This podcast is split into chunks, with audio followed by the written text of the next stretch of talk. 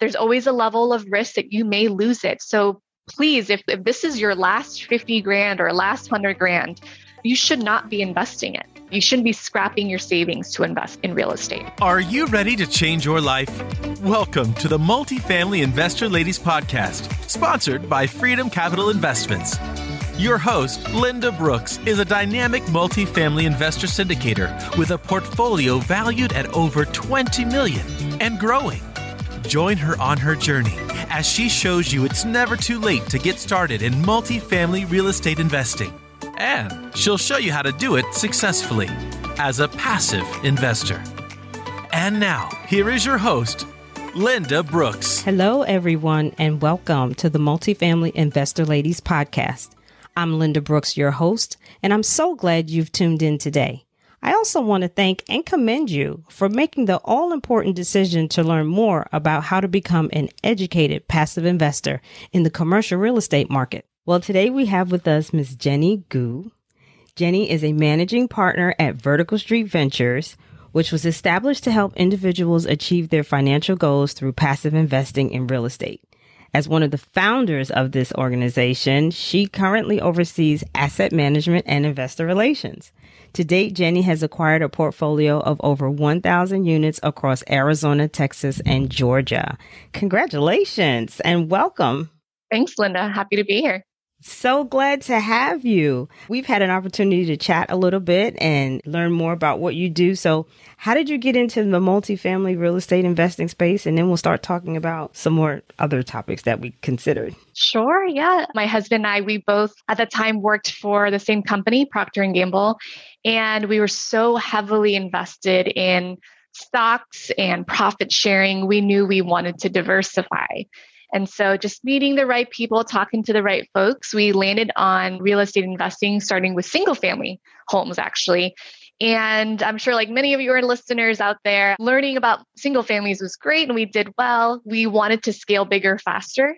And so we started learning about multifamily and then just went from there. So, really liked it to the point and believed in the model to the point that I left my corporate job before even purchasing a single multifamily unit.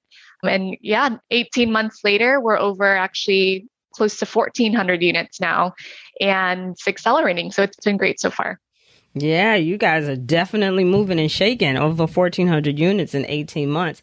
Now, are you still with Procter and Gamble or are you in real estate full time? Full time. So I actually left my corporate job in February of 2020, right at the beginning of the pandemic, which was probably not looking back, probably not the right time. but you know what? Everything worked out in the end. And I couldn't have been happier with my decision and my progression since then. I mean, realistically, right? When is the perfect time? So that time for you was the perfect time. Congratulations. Thank you so much. So now that you're in real estate investing full time, heavily focused on multifamily, talk a little bit about it says that you're responsible for investor relations. I'd like for us to talk to, about that a little bit, particularly how you attain your investors, how you manage those relationships, but most importantly, how you manage their expectations when they invest in one of your deals. Yeah, my partner Steve and I started this company back in January of this year.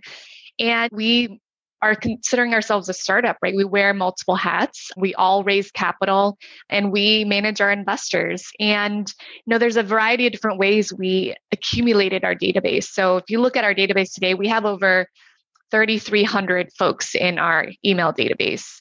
And that's an accumulation of one, harnessing our corporate networks. So I had a huge and broad network at P&G that I've been working to establish and educate them on real estate. We both have a network of family and friends that we've tapped into. But really, what's accelerated that network has been to share other people's stages. So, what I mean by that is joining podcasts like these and sharing our story. We've driven a lot of traffic to our website because people are curious and want to learn more about us and what we do. And then avenue we have is we have a monthly meetup. And one of the, I don't know if you would call it a blessing, but one of the positive things of COVID is that a lot of things went virtual. And so our platform for these monthly meetups were on Zoom, and we were actually able to meet hundreds of people across the country because of that. And that has also expanded our network within our platforms as well. Yeah, Zoom, although given the circumstances, but Zoom has proven to provide access to resources and investment opportunities outside of our backyard, which is generally where you go if you're going for in-person events. So kudos, kudos. What have you seen has been the expectations of some of your investors? Yeah, the thing with real estate investing, and what I found too, I think you and I mentioned this earlier, was the difference is when you invest your money into the stock or I say the cloud because you kind of put your money somewhere you don't really know where it goes and you hope and pray that it's going to generate returns. There's certain level of trust. You expect a certain thing and maybe you'll get it. But with real estate, what I found is because we're communicating with investors one on one and we are having conversations with them, we're getting to know them. There's actually an even heightened level of expectation because you've established trust and they almost, I wouldn't say demand or expect that level of return, but you they kind of do. And it's hard to explain to our investors that every time you invest your money, there's still the same amount of risk. There's no guarantees in any type of investment. Otherwise, we'd all be bazillionaires if that weren't the case, right. if that was the case. But really, they expect this. And I have to kind of ground them again and say, look, any investment that you put in, it's not guaranteed. There's always a level of risk that you may lose it. So please, if, if this is your last 50 grand or last 100 grand, you should not be investing it. You shouldn't be scrapping your savings to invest in, in real estate. Yeah. And how are those conversations received? Are they well received? Are they like, ah, you don't know what you're talking about? I'm going to go ahead and invest anyway? I would say 90% of the time, they say, you know what, you're right. That's absolutely right. They'll ask me, what's my biggest risk? And I say, your investment. you know, you lose your investment. We as the sponsors, we carry the burden of the risk with a property and with signing on the loan. But you as a limited partner, the most you'll lose is what you put in there. The other 10% are kind of a little bit shocked, I guess. And part of that is because they're not as educated on investing as what we normally would see with our investors. So there's a pool of people who just need a little bit more education and, and more experience in terms of financial investments.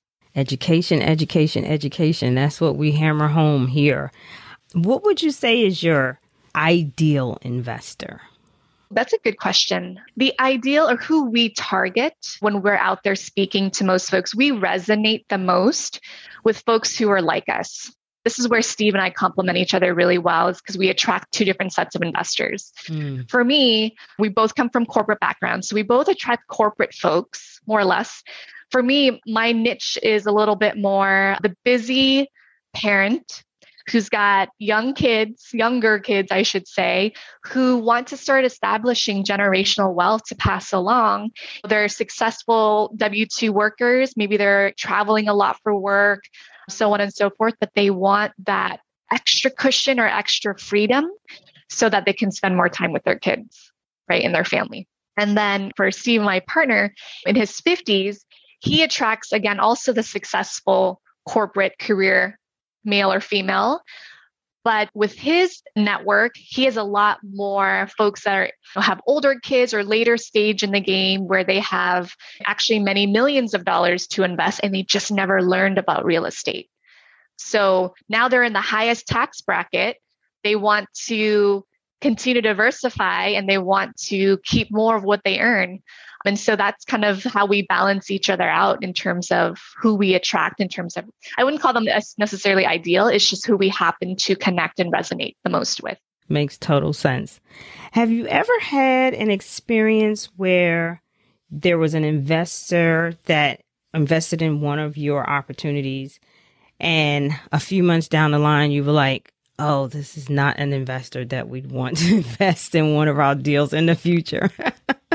and if so, how did you manage that? Yeah, we haven't gotten to that stage yet, but I have pulled investors out before we've taken their money. Mm. So those aren't the most fun conversations. And what really came about is it's a two way street. So people interview us, making sure we are the right partnership, right sponsorship team? Do they trust us? Check, check, check. Hopefully, all of that is true. At the same time, as we're getting to know investors, also, we want to make sure we're finding the right deals for them making sure it's a good fit for them, for us to partner with, because it's a marriage, right? It's not a dating relationship. You're married for them for five years, more or less.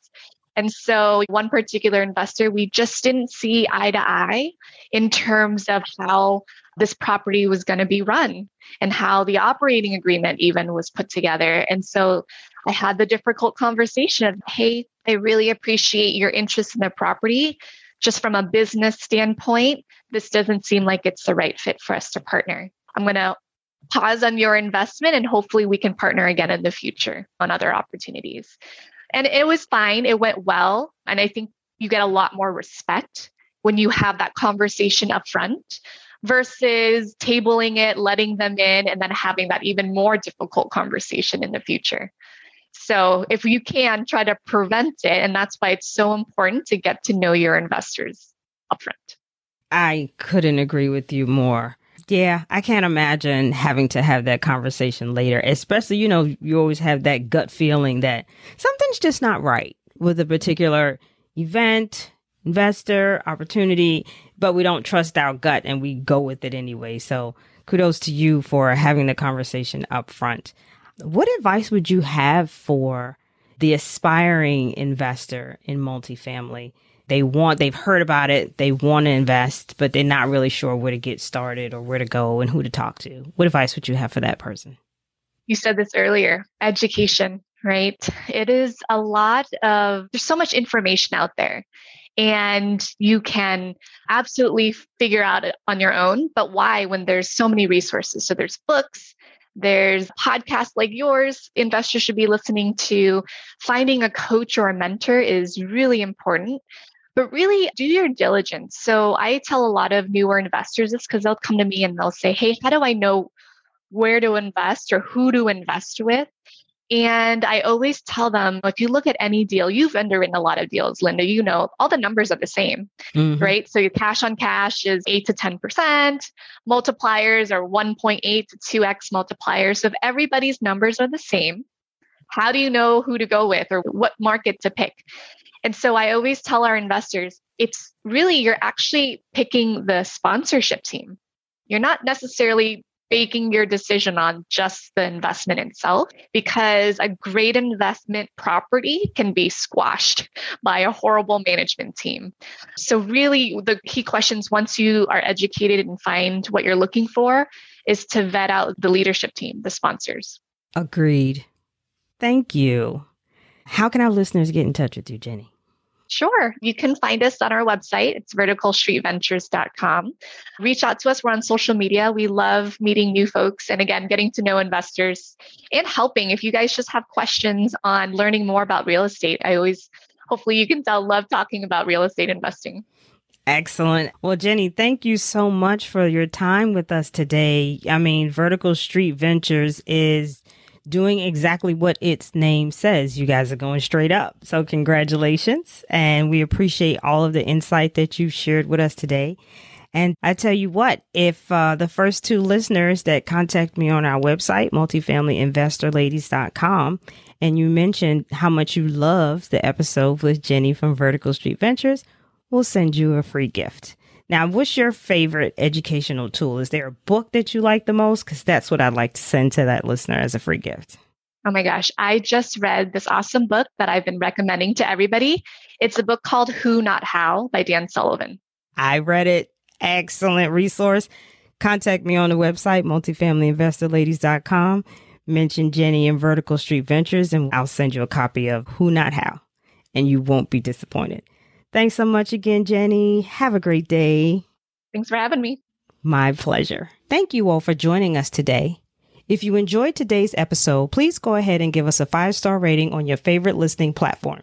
And if you like what you hear, find it helpful, and want to learn more, go ahead and hit subscribe. To learn more about investment opportunities and join the Multifamily Investor Ladies community, visit us on our website at multifamilyinvestorladies.com. And remember, it's never too late to get started in multifamily real estate investing with the Multifamily Investor Ladies. Thanks a mill for listening. For more information about today's episode, learn more about passive multifamily real estate investing, or to reach Linda directly, visit us on the web at multifamilyinvestorladies.com. Thanks a mill for joining the Multifamily Investor Ladies podcast, sponsored by Freedom Capital Investments. Your host, Linda Brooks, reminds you it's never too late to get started on your multifamily real estate investment journey, and she'll show you how to do it successfully as a passive investor. We'll see you next time.